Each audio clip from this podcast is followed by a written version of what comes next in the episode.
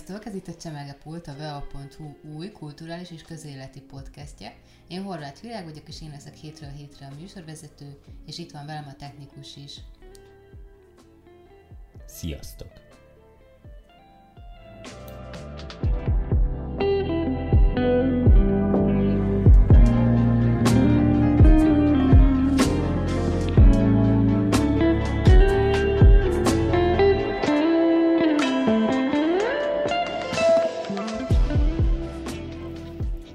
Itt van velem Szabó B. Eszter, a mostani adás beszélgető partnere, ugyanis a Budapest Nemzetközi Dokumentumfilm Fesztiválról fogunk beszélgetni, amit a Modern Filológia és Társadalomtudományi Kar Veszprémben házigazdaként megtart, Veszprémben, a Balaton plázában, a Cinema City-ben. Szia, Eszter! Szia, Virág! Köszönöm, hogy itt lehetek. És ugye, ahogy elmondtam, te leszel itt a házigazdája az eseményeknek, tehát aki ellátogat a fesztiválra január 26 és 29-e között a Balaton plázába, ő minden nap veled fog találkozni, te fogod a filmeket felvezetni, te fogod elmondani a fontos információkat, és úgy egyébként is te leszel ott benne a, a vérkeringésbe főként. Milyen érzés ez neked? Köszönöm a kérdést. Nagyon jó érzés, több szempontból is. Egyrészt azért, mert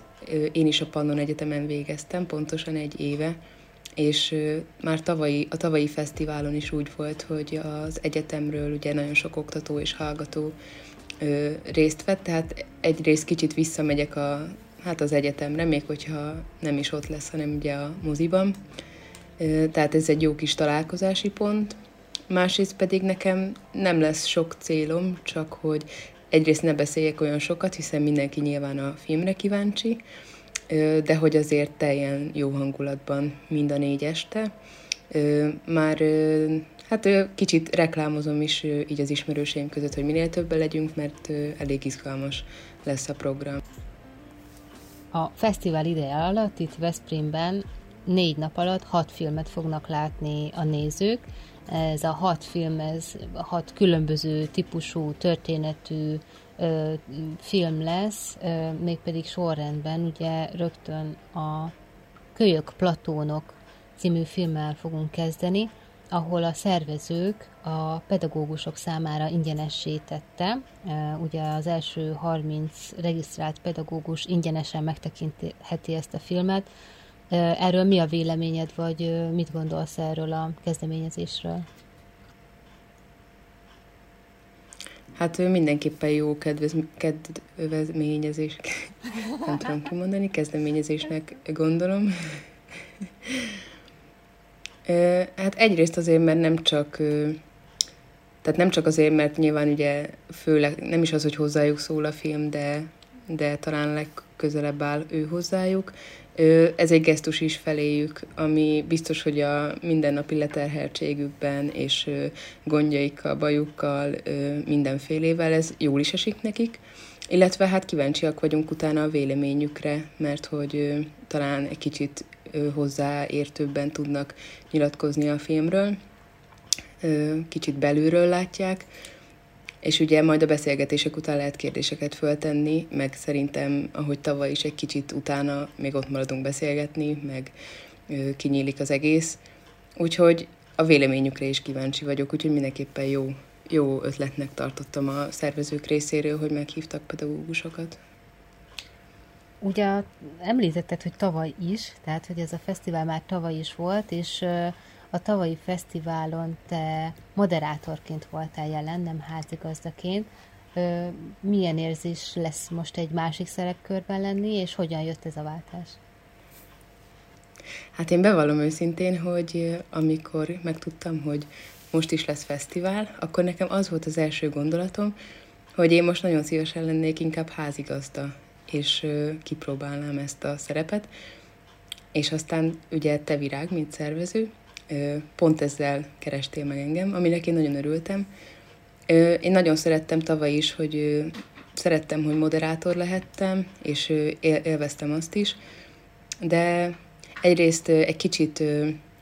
ki akarom, vagy ki szeretném mm, próbálni magam másban is, másrészt pedig így kívülről hallgathatom ugye a, a, a kerekasztal beszélgetéseket, tehát az is jó, hogy most nem, nem, nem azon kell nekem izgulnom, hanem, hanem teljesen kívülállóként a közönség soraiból élvezhetem a beszélgetéseket. Ez a házi gazda szerep pedig nekem teljesen új, úgyhogy, úgyhogy kíváncsian várom. És most mondtad, hogy lesznek a filmek után beszélgetések is, tehát ahogy tavaly is, úgy most is minden film után egy nagyon rövid kis kerekasztal beszélgetést szervezünk, és itt mindenféle tudósok és civilek egyaránt megjelennek, ugyanis minden filmnek van civil nagykövete, és szakértője is, aki főként az egyetem oktatói közül kerültek ki. Itt a legtöbb embert te is ismered, vagy napi kapcsolatban is vagy velük, és például ugye rögtön a Kölyök Platónok című filmnél az egyik beszélgető társ egy egyetemi oktató lesz, a civil nagykövet viszont teljesen más irányból érkezik, a filozófiai doktoriát végzi, tehát egy doktorandusról van szó, és a moderátora a beszélgetésnek pedig András Ferenc lesz, aki egyébként szintén filozófus, és a filmben valóban ö, nagymértékben megjelenik a filozófia, ugyanis ugye a főszereplő, minden spoiler nélkül, a filozófiai elvek mentén igyekszik jobb belátásra bírni, vagy jó értékeket nevelni ezekbe az egyébként nagyon fiatal, 10-11 éves fiúkba ráadásul, akik ebben az életkorban végképp nagyon elevenek, meg bennük van azért ez a harcias fiúskodás, a, a kis verekedés, a kicsi agresszió, de egy hatványozottan agresszív közegben ez, ez rossz irányba is el tudja a fejlődésüket terelni, és ez a nagyon kedves iskolaigazgató per filozófiai oktató, ő, ő ilyen nagyon kedves kis gondolatkísérletekkel próbálja ezeket a szép értékeket átadni a fiúknak. Milyen beszélgetésre számítasz? Egyrészt hadd reagáljak a filmre, szóval szerintem ezek a filmek mindig nagyon nagyon érdekesek, nagyon megosztóak, de hogyha jók, akkor, akkor pedig nagyot szólnak, és ez a téma, amit ez a film feldolgoz, egyébként engem a Holdköltők Társaságára emlékeztet a, a sztori egy kicsit, és ezek azért nagyon jók, mert utána nagyon jókat lehet beszélgetni és vitatkozni, úgyhogy biztos, hogy egy, tehát én, ha ez a kérdés, hogy milyen beszélgetésre számítok, biztos, hogy izgalmas beszélgetésre, mert nagyon sok hát, dilemmát taglal, és mindig jó kérdés szerintem, hogy ez a, a hogyha valaki egy kicsit fekete bárányt játszva átveszi a, a vagyis fekete bárányt játszva próbálja hát megváltoztatni, vagy, vagy próbál valamit elérni a fiatalok körében, és mindig, mindig kérdése aztán, akár filmről beszélünk, akár rendes valós történetről, hogy ez sikerül-e. Tehát ez a film izgalma, én szerintem, hogy bejön-e a dolog. Úgyhogy a beszélgetés is úgy gondolom, hogy izgalmas lesz. Főleg így, ahogy említetted is, hogy azért itt a filozófia nem csak a filmben, hanem a beszélgetésben is jelen lesz olyan módon, hogy hozzáértők lesznek. Úgyhogy kifejezetten kíváncsi vagyok. Igen, itt a dokumentumfilm filmessége és realitása is egy érdekes kérdés, ugyanis mivel dokumentumfilmekről beszélünk, ezek mind valós történetek, megtörténtek, mégpedig nem is annyira régen, tehát minden film 2022-es, és elsők között vetítik itt a Budapest Nemzetközi Dokumentumfilm Fesztiválon, így ugye annak keretében itt Veszprémben is, és az, azt már meghaladtuk, vagy azon már túl vagyunk azon a műfai vagy zsáner kötelességen, hogy a dokumentumfilm az ilyen nagyon tényszerű és odaáll, és senki nem szólal meg, a, a rendező nem szólal meg, nem, nem szólal meg az operatőr, és kínosan ügyelnek arra, hogy mindenféle külső behatásról teljesen mentes legyen egy-egy történet hanem egészen egyszerűen abban az irányba mm, haladunk, ahol a rendező és az operatőr és a, és a stáb a, a részesévé válik egy-egy valós élethelyzetnek. Nagyon sok megelőző kutatómunka és interjúzás előzi meg ezeknek a filmnek az elkészülését. Ezáltal ugye a készítők totálisan belevonódnak ezekbe a szituációkba, és nem egyszer van az, hogy miután megismerték ennek a nagy témakörnek minden aspektusát, és tényleg körbejártak és találkoztak mindenkivel,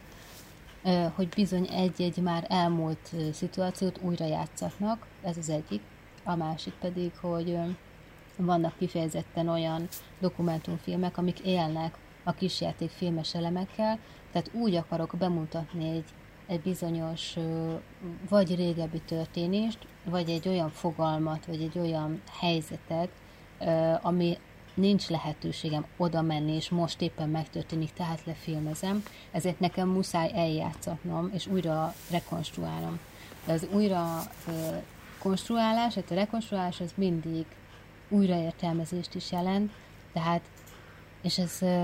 nem jó vagy rossz, hanem egészen egyszerűen nem tudjuk megkerülni azt a hatást, amit a, a készítőnek a kezenyoma rátesz egy filmre. És ugye pénteken a, a kettő filmet is fogunk, fogunk vetíteni a fesztiválon, de mindezek előtt még levetítjük a Pannon Egyetem kis dokumentumfilmét, ez a rövid dokumentumfilm, ez kis játékfilmes elemeket tartalmaz, és ugye a There is no planet be címet kaptam, és ez egy tipikusan olyan film, hiszen a klímaszorongást azt nagyon nehezen tudtuk volna úgy megoldani, hiszen ugye annak a filmnek is a készítő csapatában benne voltam, tehát így testközelben tudom elmondani, vagy testközelből tudok erről beszélni, hiszen egy, egy éppen szorongó vagy pánikrohamot átélő embert, az nagy szerencse kell hozzá, ezt most idézőjelben mondtam, hogy találjunk egyet, akit le is tudunk videózni. Tehát a dokumentum filmességbe bele kellett nyúlni, olyan mondon, hogy bizonyos jelenteket bizony el kellett játszani, és onnantól kezdve, hogy egy olyan fogalomról beszélünk, mint a klímaszorongás, amit nagyon nehéz úgy élőben bemutatni, hogy akkor, amikor történik. Másrészt ugye olyan fogalmakkal dolgozunk, mint az éghajlatváltozás, és hogyha nekem nincs lehelyezve az alfolt közepére egy 360 fokos kamerám, ami egy éven keresztül veszi a tájat, akkor nem tudom bemutatni videón az első tagosodást, mert egész egyszerűen ahhoz olyan technika kell és annyi idő. Tehát, hogy olyan alternatív megoldásokhoz kellett nyúlnunk annál a filmnél, a, ami aztán érthetővé teszi, de a dokumentum filmes tényszerű információ átadást ö, nem sérti. És ugye ezt a filmet ö, fogjuk bemutatni, ami az éghajlatváltozás multidisziplináris nemzeti labor keretein belül készült el. Te mit gondolsz erről, Eszter, hogy ha, ha egyszer belevágott az egyetem, vagy belevág az ember egy ilyen dokumentumfilm elkészítésébe, akkor te melyik tábort erősített, hiszen itt ugye a két verzió, amit felvázoltam, a mai napig is azt hiszem, hogy egymásnak tud feszülni. Azt nem tudom, hogy melyik tábort választanám, mert azt hiszem, hogy nem tudok filmes, filmkészítői szemmel gondolkodni, hanem kifejezetten nézőként, viszont úgy tudok. Erre a felvetésedre pedig a, pont a tavalyi fesztivál egyik beszélgetése kapcsán tudok reagálni, ahol a Tóth Benedek ö, oktató, a Pannon Egyetem oktatója is részt vett az egyik kerekasztal beszélgetésen, amit én vezettem, és ő ott azt mondta, hogy nem az igazságot, hanem a val- nem a valóságot, hanem az igazságot kell ö, ábrázolni. Szóval én azt gondolom, hogy egyáltalán nem baj, hogyha egy dokumentumfilmnél, ö, ahogy te is említetted, hogy újra vesszük, vagy máshogy vesszük, kétszer kell felvenni, vagy most nincs a száj, nincs. Tehát, hogy ha bemutatja azt, hogy egyébként mi van, akkor szerintem ez nem hazugság, ez, ez nem gond. A lényeg az, hogy, hogy, hogy megértsük azt a világot, amit, amit be akarnak mutatni, mindegy, hogy milyen témáról van szó. Ahogy a klímánál és a klímás film, filmnél, aminek az, az egyik rendezője volt Virág, a There is no Planet B-nél, nekem kifejezetten tetszik, hogy kicsit ilyen kis játékfilmes jellege van. Tehát de közben dokumentális, és tudjuk, hogy a Nagy Krisztina színésznő most éppen egyébként otthon valószínű nem szorong, de hát bemutatja azt, hogy milyen az, amikor, amikor valaki klímaszorongó, és, és nagyon jó egyébként szerintem a film. Én nagyon ajánlom azt a második napot is mindenkinek. Kifejezetten elgondolkodtató, és hát azt meg már szerintem nem is kérdés, mindenki tudja, hogy hogy teljesen jelen van ez a, ez a probléma, és, és itt már inkább a megoldási javaslatokra vagyunk kíváncsiak, nem pedig nem azt a kérdést tesszük fel, hogy, hogy van-e ilyen gond, hogy klímaváltozás, éghajlatváltozás. Azért is jó ez a film, mert gondolkodásra késztet, cselekvésre késztet, és azt gondolom, hogy, hogy így, így haladhatunk jobb irányba, Tetszik nagyon a fő üzenete a filmnek, ami nekem, az én számomra az, hogy, hogy hallgassunk a tudomány, hallgassuk meg a tudomány szavát, hallgassunk a tudományra. Miért gondolod, hogy a tudományra kell hallgatni? Azért valószínűleg, mert nem értek hozzá, és akkor, tehát a klímához például, hiszek a tudósoknak, hiszek abban, hogy ők erre tették fel az életüket, ezzel foglalkoznak, többet tudnak, mint, a, mint, a, mint az emberek, mint a, az, az, aki nem ezzel foglalkozik. Ö, biztos, hogy hibáznak, biztos, hogy, hogy megvétóznak korábbi elméleteket, aztán hoznak egy újat, de én hiszek nekik, hiszen, hiszen nem tehetek mást. Igen, a, én egyébként egyetértek, csak úgy átlag hallgatóként, vagy, vagy átlagos emberként egyébként nap mint nap beleütközök abba én is, de, de szerintem te is sűrűn látsz ilyet, amikor például tudósnak titulálnak, vagy hát saját magát tudósnak titulálja valaki, aki nem tudom, varázsgombákat árul, és hiába büntetik meg minden második hónapban, például a fogyasztóvédelem, vagy az egészségügyi szervezet, hiszen ugye nem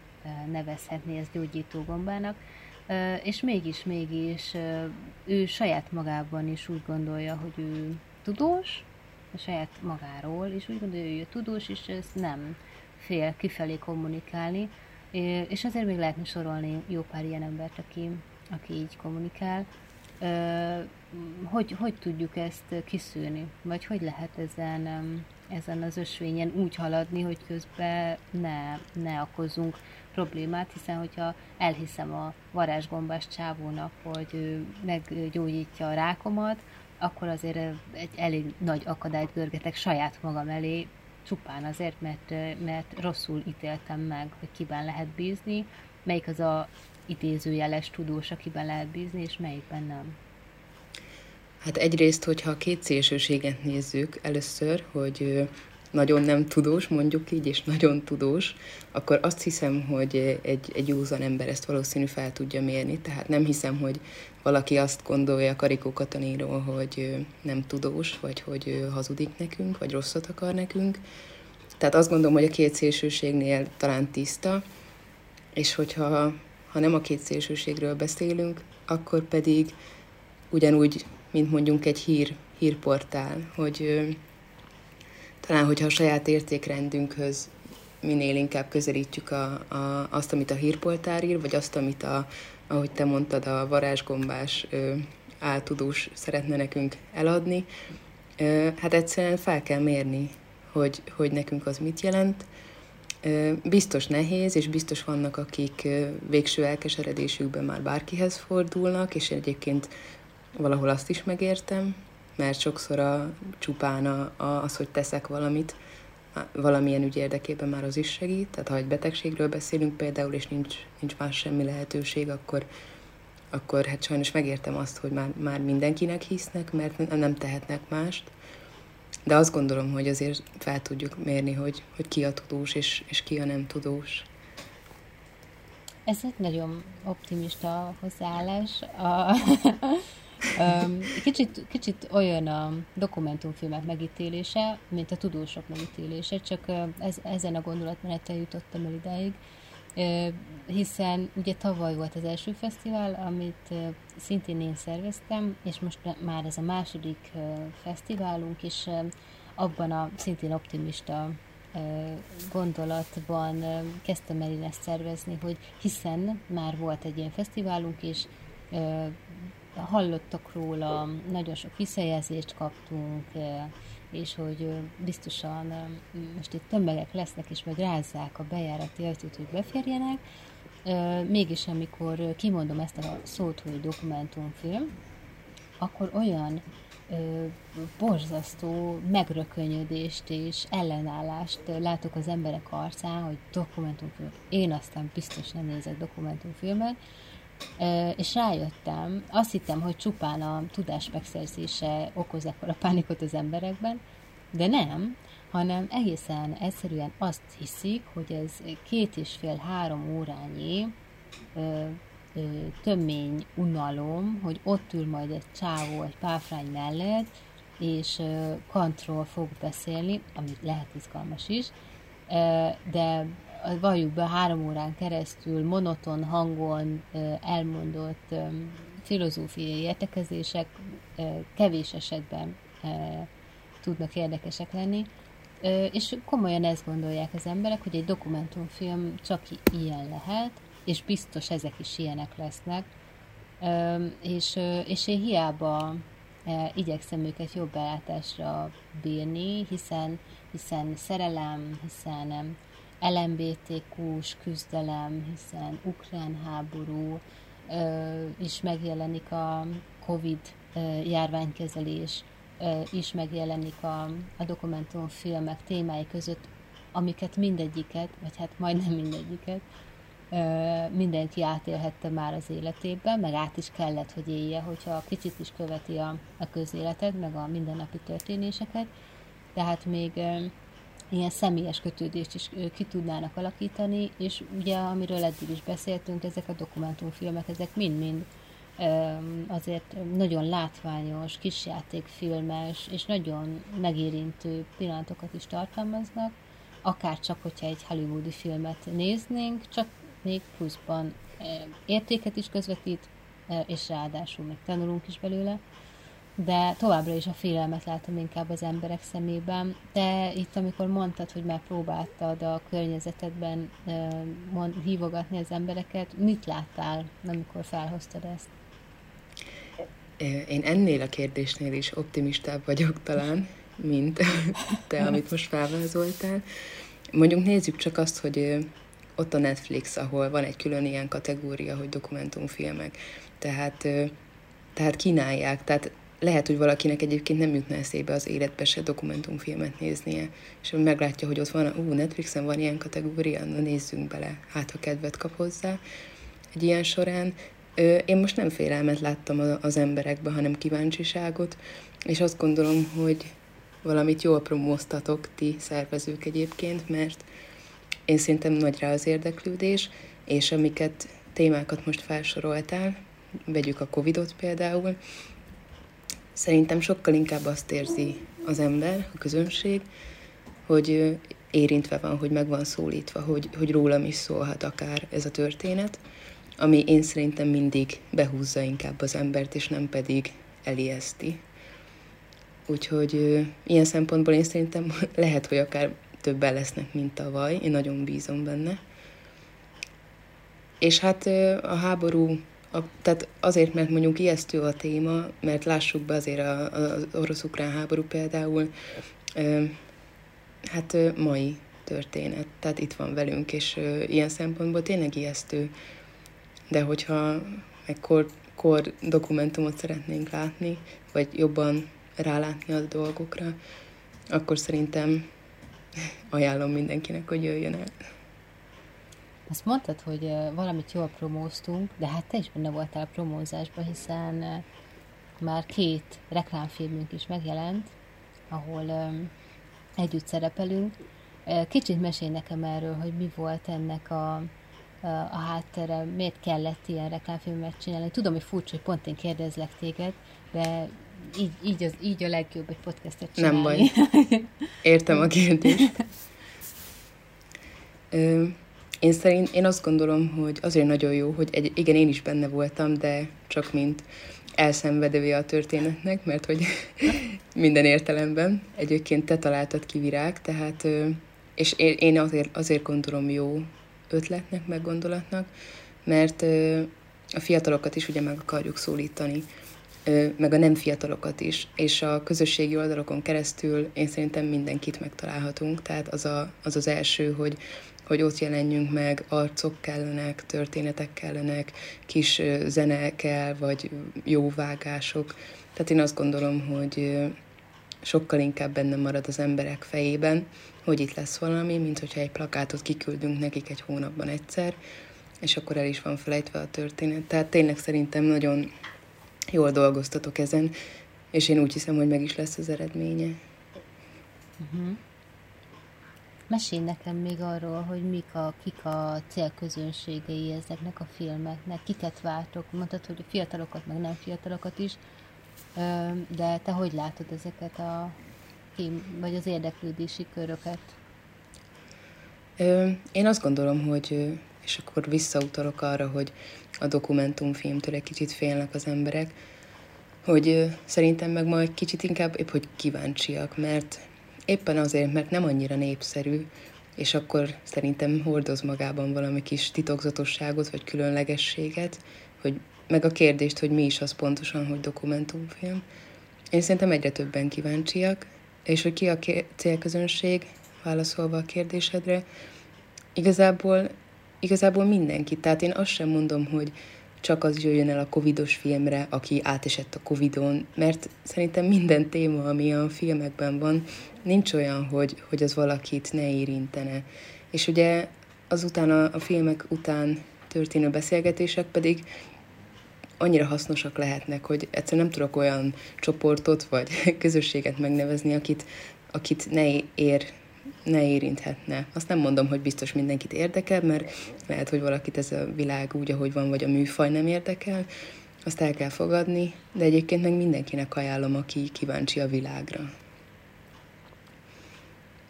És akkor még egy darab kérdésem maradt itt a legvégére, ugyanis itt nagyon leragadtunk a pénteki napnál, viszont ugye szombaton és vasárnap is folytatódik a Budapest Nemzetközi Dokumentumfilm Fesztivál itt Veszprémben, és szombaton még egy filmet fogunk megmutatni, vasárnap pedig kettőt, és én inkább a, a szombati filmről kérdeznélek most egy kicsit, ez a Szótlan Szeretet című filmet fogjuk vetíteni, ami egy lengyel film egyébként. A lengyelek egyébként is meglepően nagyon jó dokumentumfilmesek, tehát sorra hozzák el a nemzetközi díjakat, ez a film pedig kifejezetten egy olyan dilemmáról szól, ami, ami bárkivel megtörténhetne tényleg a világ bármelyik pontján. Egy, egy fiatal fiú elveszíti a szüleit, azt hiszem ilyen 12-3 éves a, a fiú, és a nővére, aki sokkal idősebb tőle, és már elköltözött a szülői házból,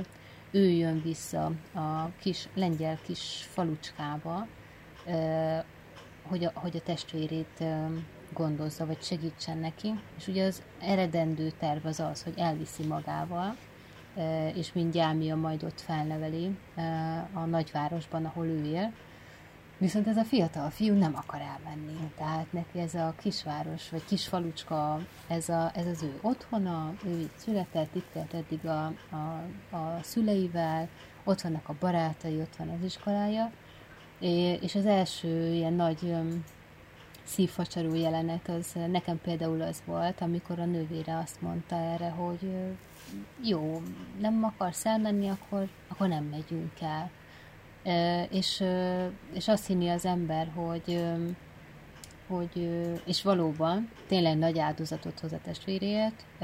de ez, egész egyszerűen az az, az, az életforma, az a, az a lélek, ami abban a nőben van, eh, ahogy szereti a testvérét, és ahogy gondoskodni akar róla, és ez a szeretet, az visszavonza az ő város életét abba a kis falucskába, és a, a szerelme eh, és élettársa is ott hagy csapott papot, és hozzájuk költözik. Tehát a, a, az a legnagyobb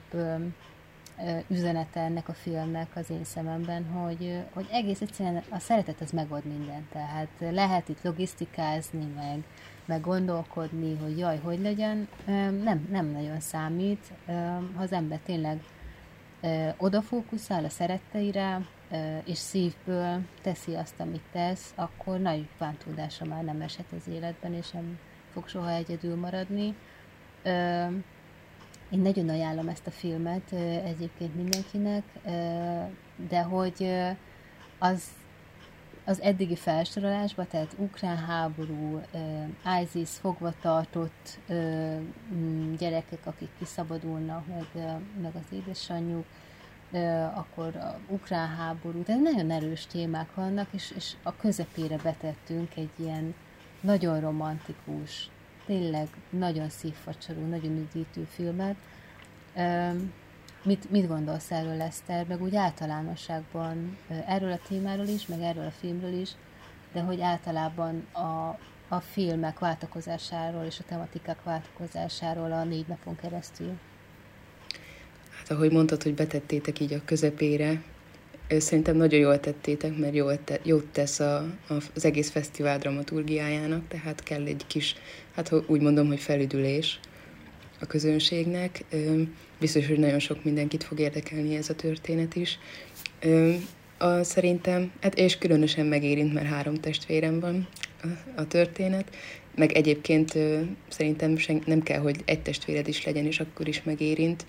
mert nem annyira nem, nem feltétlen a kötelékeket látom itt, hanem a, igen, ahogy te mondtad, a szeretetet, majdnem, hogy mindegy, hogy kik a, kik a szereplői, vagy kik a, akik végzik, akik szeretnek, mert hogy a film megmutatja, hogy mennyi mindent megmozgat, megmozdít, mennyi mindent meg lehet mozdítani a szeretettel. És szerintem az utána lévő beszélgetés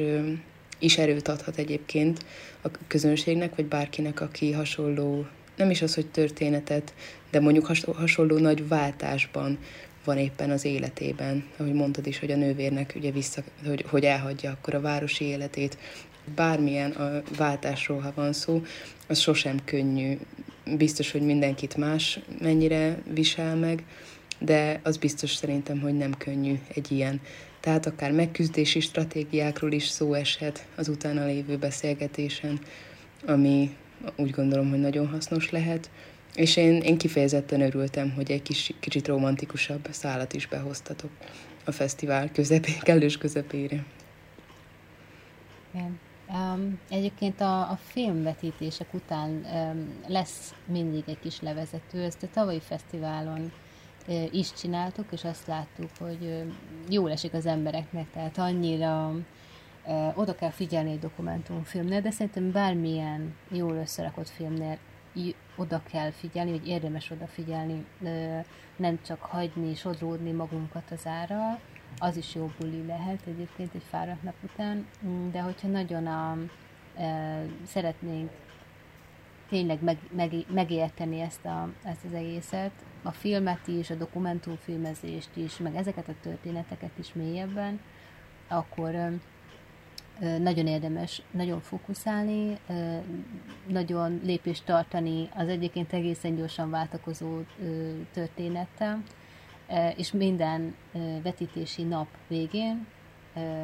összegyűlünk egy kis szakmai beszélgetésre. Csütörtökön egészen közel ott a mozi mellett van a, ez a kávézó,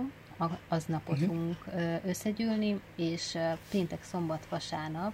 remélem jól mondom, akkor a Wine and Vinyl-ben fogunk találkozni. Ez már egy kötetlen beszélgetés, ahol a néző, a szakértő, a civil nagykövet, a szervezők, meg mindenki összegyűlik, és akkor tényleg hosszabban is meg tudjuk beszélni vagy azt, amit a filmekben láttunk, vagy csak egyszerűen arról, hogy milyen napunk volt, tehát tényleg ilyen levezető jelleggel. És úgy is akartuk, hogy ez is volt a cél, és most már azt hiszem a második évben is, mivel megtartottuk, ez lehet, hogy most már hagyomány lesz, hogy a filmek közötti beszélgetés is arra szolgál, az volt az alap ötlet, hogy egészen egyszerűen vannak olyan filmek, amik annyira meg tudnak ütni érzelmileg, lelkileg, és az nem feltétlenül rossz jelentésben mondom azt, hogy megüt, hanem akkora hatással tud lenni egy-egy film, hogy egészen egyszerűen muszáj kidolgozni magunkból azokat az érzéseket, amiket generál bennünk, és ezek a, ezek a film utáni beszélgetések, ezek főleg erre lettek kitalálva egyébként, ha bár nagyon szépen megtöltötték a meghívott vendégek ezeket mindig plusz tartalommal, de segítettek is kicsit feldolgozni, kicsit leengedni, kicsit elengedni ezeket az érzéseket, hogy, hogy azért ne vigyük ezeket magunkkal, hogyha terhesek számunkra, akkor tudjuk őket letenni időben. És az egész fesztiválra is ezt szeretnénk, hogy jellemző legyen, hogy egy igazi érzelmi hullámvasút, hogy nagyot dobjon rajtunk a film, amikor megnézzük, nagyon sokat táplálkozunk belőle és tanuljunk belőle, de tudjuk elengedni, és tudjunk hátralépni ezektől a, hullámzó érzésektől, és tudjunk visszanyugodni az eredeti zen állapotba, már akinek eredetileg zen az állapota. De hogy látod a tavalyi fesztiválon, és hát házigazdaként ebben nagy szereped lesz, hogy ezeket a, az érzelmi hullámzásokat hogy fogjuk venni majd a fesztivál során. Én azt gondolom, hogy jó lehetőség, ahogy te is mondtad, hogy utána nem marad bennünk jó esetben semmi olyan, aminek nem kéne bennünk maradni, tehát megvan a lehetőség, hogy ott megbeszéljük a film után. A beszélgetés utáni kávézás, vagy borozgatás, vagy bármi, ami lesz, az ott pedig már a beszélgetésről is akár szó eshet, tehát igen, az kötetlenül folytathatjuk. Viszont ahogy tavaly is, idén is megvan nyilván az a lehetőség, és én erre figyelni is fogok, hogy ha viszont valaki azt érzi, hogy neki nagyon mélyre ment ez a film, bármikor a kerekasztal beszélgetés előtt is kimehet, hogy ha már nem akar el ezzel tovább foglalkozni, és inkább egyedül dolgozná fel. Úgyhogy szerintem az a lényeg, hogy mindenki a saját igényei, igényeinek megfelelően döntsön ennek kapcsán, és persze nyilván az a cél, hogy mindenki jól érezze magát. Tavaly is nagyon jó mm, és hasznos beszélgetések alakultak ki, nem csak a kerekasztal beszélgetéseken, hanem az este folyamán, amikor átmentünk, és folytattuk a, az estet. Ezt még egy dolgot mondja nekem, aztán elengedlek igazán, melyik film a kedvenced, vagy melyiket ajánlanád a hallgatóknak? És miért? hát nagyon, nagy, nagyon nem lennék fair, hogyha nem a There is no Planet Beat emelném ki, úgyhogy én oh. mindenkinek azt ajánlom, kicsit hazabeszélek, de, de nyilván az áll a legközelebb a szívemhez, és a, és a, a, tör, hát a története is, tehát nyilván tudom, hogy az összes film nagyon aktuális, és, és fontos dologra hívja fel a figyelmet, de a, a klímáról szóló film az nekem olyan, hogy nagyon sokat beszéltünk már a klímáról, nagyon sok cikket olvashattunk, nagyon sok beszélgetést hallhattunk ö, annak kapcsán, de ilyen kis ö, dokumentumfilmet, illetve játékfilmet szerintem még soha senki nem látott, úgyhogy én azt, azt ajánlanám leginkább. Hát a There is no Planet B című filmet nem fogják látni a Cinema City felületén, viszont hogyha megváltják a Hatalom markában című filmre, pénteken 16.30-tól a jegyet a Cinema City felületén, és egy fél órával hamarabb jönnek, tehát 16 órakor már megérkeznek, akkor látni fogják az egyetem rövid dokumentumfilmjét, tehát arra külön jegyet nem kell váltani, viszont érdemes ott maradni még pénteken a Hatalom markában című film után is, ugyanis akkor a Szabadság tűz alatt című filmet fogjuk vetíteni 18.30-tól, ahol a civil nagykövet Elekes Gergő filmes szakember lesz, a szakértő pedig Kalmár Zoltán politológus és Cseh Zoltán újságíróval a, az ukrán-orosz háborúról fognak beszélgetni, Ez egy nagyon sok díjat elnyert filmnek a folytatása, úgyhogy nem ismeretlen már a szakmában a szerzőpáros, de sok harcunkba telt, de, de sok harc után az lett a jutalmunk, hogy Veszprémben is levetíthetjük ezt a filmet, tehát a Szabadság tűz alatt 18.30-tól kezdődik pénteken, illetve ugye a vasárnapi filmekről ö, tettünk még kevesebb említést, ö, ezt én nagyon ajánlom, január 29 vasárnap 4 órától az Imád gyermekkora című filmet, ahol szintén fiatalokról lesz szó, csak úgy, mint a kezdeti napon, van egy kis kerete szerkezet, viszont egy nagyon-nagyon kicsike fiú, 5 éves összesen, akit kimentettek az ISIS fogságából, ő és az anyja is fogva voltak tartva, az édesanyját ugye szexrabszolgaként tartották fogva, imádott a kis 5 éves fiút, pedig több mint két éven keresztül tartották fogságban, és Hát harcra képezték ki, azt nem mondanám, hogy katonának, hiszen ugye az ISIS-nél kevésbé nevezhetném katonasságnak, ami ott történik, hanem inkább ugye terroristának, és ez nagyon érdekes azt is látni, hogy mi az, amit megtanul, mi az, ahogyan tanítják, és mi az, amire tanítják, hiszen a, a harc és a gyilkosság, vagy a gyilkolás, vagy a fegyverhasználat az önmagában nem elég, hiszen egy, egy normális lelkű ember, és két-három évesen is teljesen normális lelke van egy fiatal szervezetnek is, e, óckodik és rosszul van attól, hogy, hogy bántson másokat, hogy fájdalmat okozzon a másiknak. Tehát az óvodában, amikor látjuk, hogy szaladgálnak a gyerekek, és az egyik véletlenül ellöki a másikat a játék hevében, hát megijed, hát ő maga is elkezd sérni, hiszen ő nem akarta ezt, ez egy véletlen baleset volt. Anélkül, hogy bármilyen, bármilyen oktatásban részesültek volna, de hiszen ugye ezt látják a szülőktől, ezt látták mindenhol. Viszont ez a gyerek nem látott mást, csak, csak haragot, csak agressziót, csak vakgyűlöletet, és, és egész egyszerűen kikapcsolódtak nála azok a kapcsolók, ami, ami az empátia, a szeretet, az együttérzés, bármilyen alakját tudták volna képezni benne. Ezen dolgozik a, a pszichológus a filmben, hogy ezt meggyógyítsa, és imádott az egészen öt éves kisgyereket, megpróbálja visszavezetni a társadalomba, ami, ami borzasztó, hogy ilyen megtörténhet, de hát ugye dokumentumfilmről beszélünk, tehát már meg is történt. Um, és ugye a Covid filmet többször is emlegettük, ez január 29-én uh, vasárnap az Imád gyermekkora után, tehát 18 órától lesz levetítve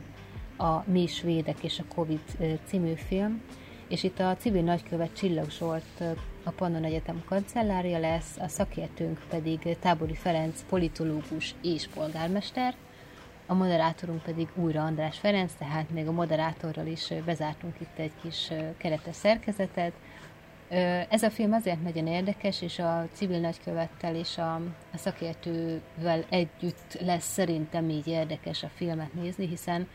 az, hogy a svédek hogyan alakították ezt a Covid helyzetet, és hogyan védekeztek, nem védekeztek, jó volt ez, nem volt-e jó, hányan haltak meg, nagyon sok összevetés készült egyébként, hogy aki a nyáimmunitást próbálta az első pillanattól kezdve bevezetni,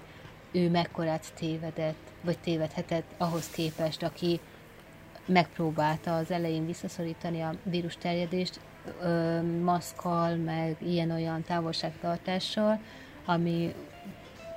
valamennyit biztosan segített,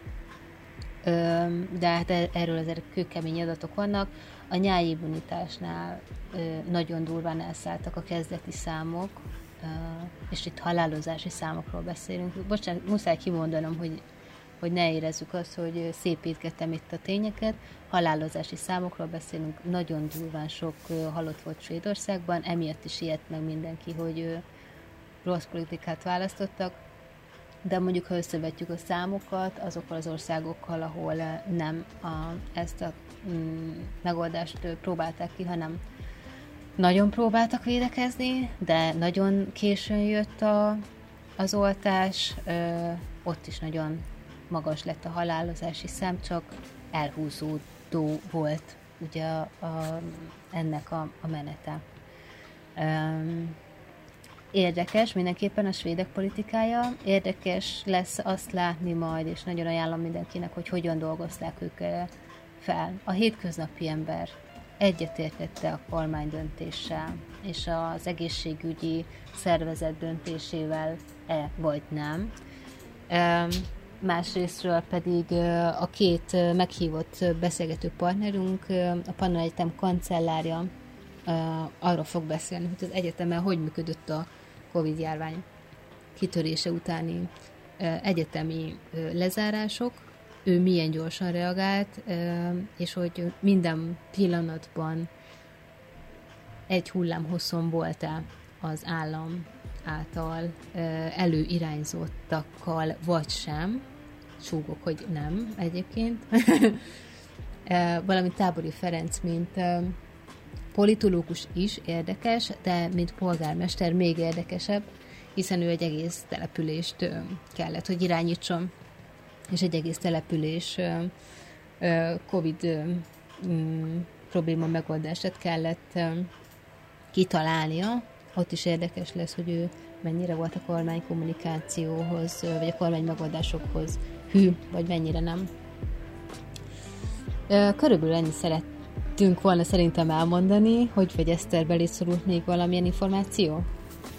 Csak az, hogy jó fesztiválozást kívánunk mindenkinek.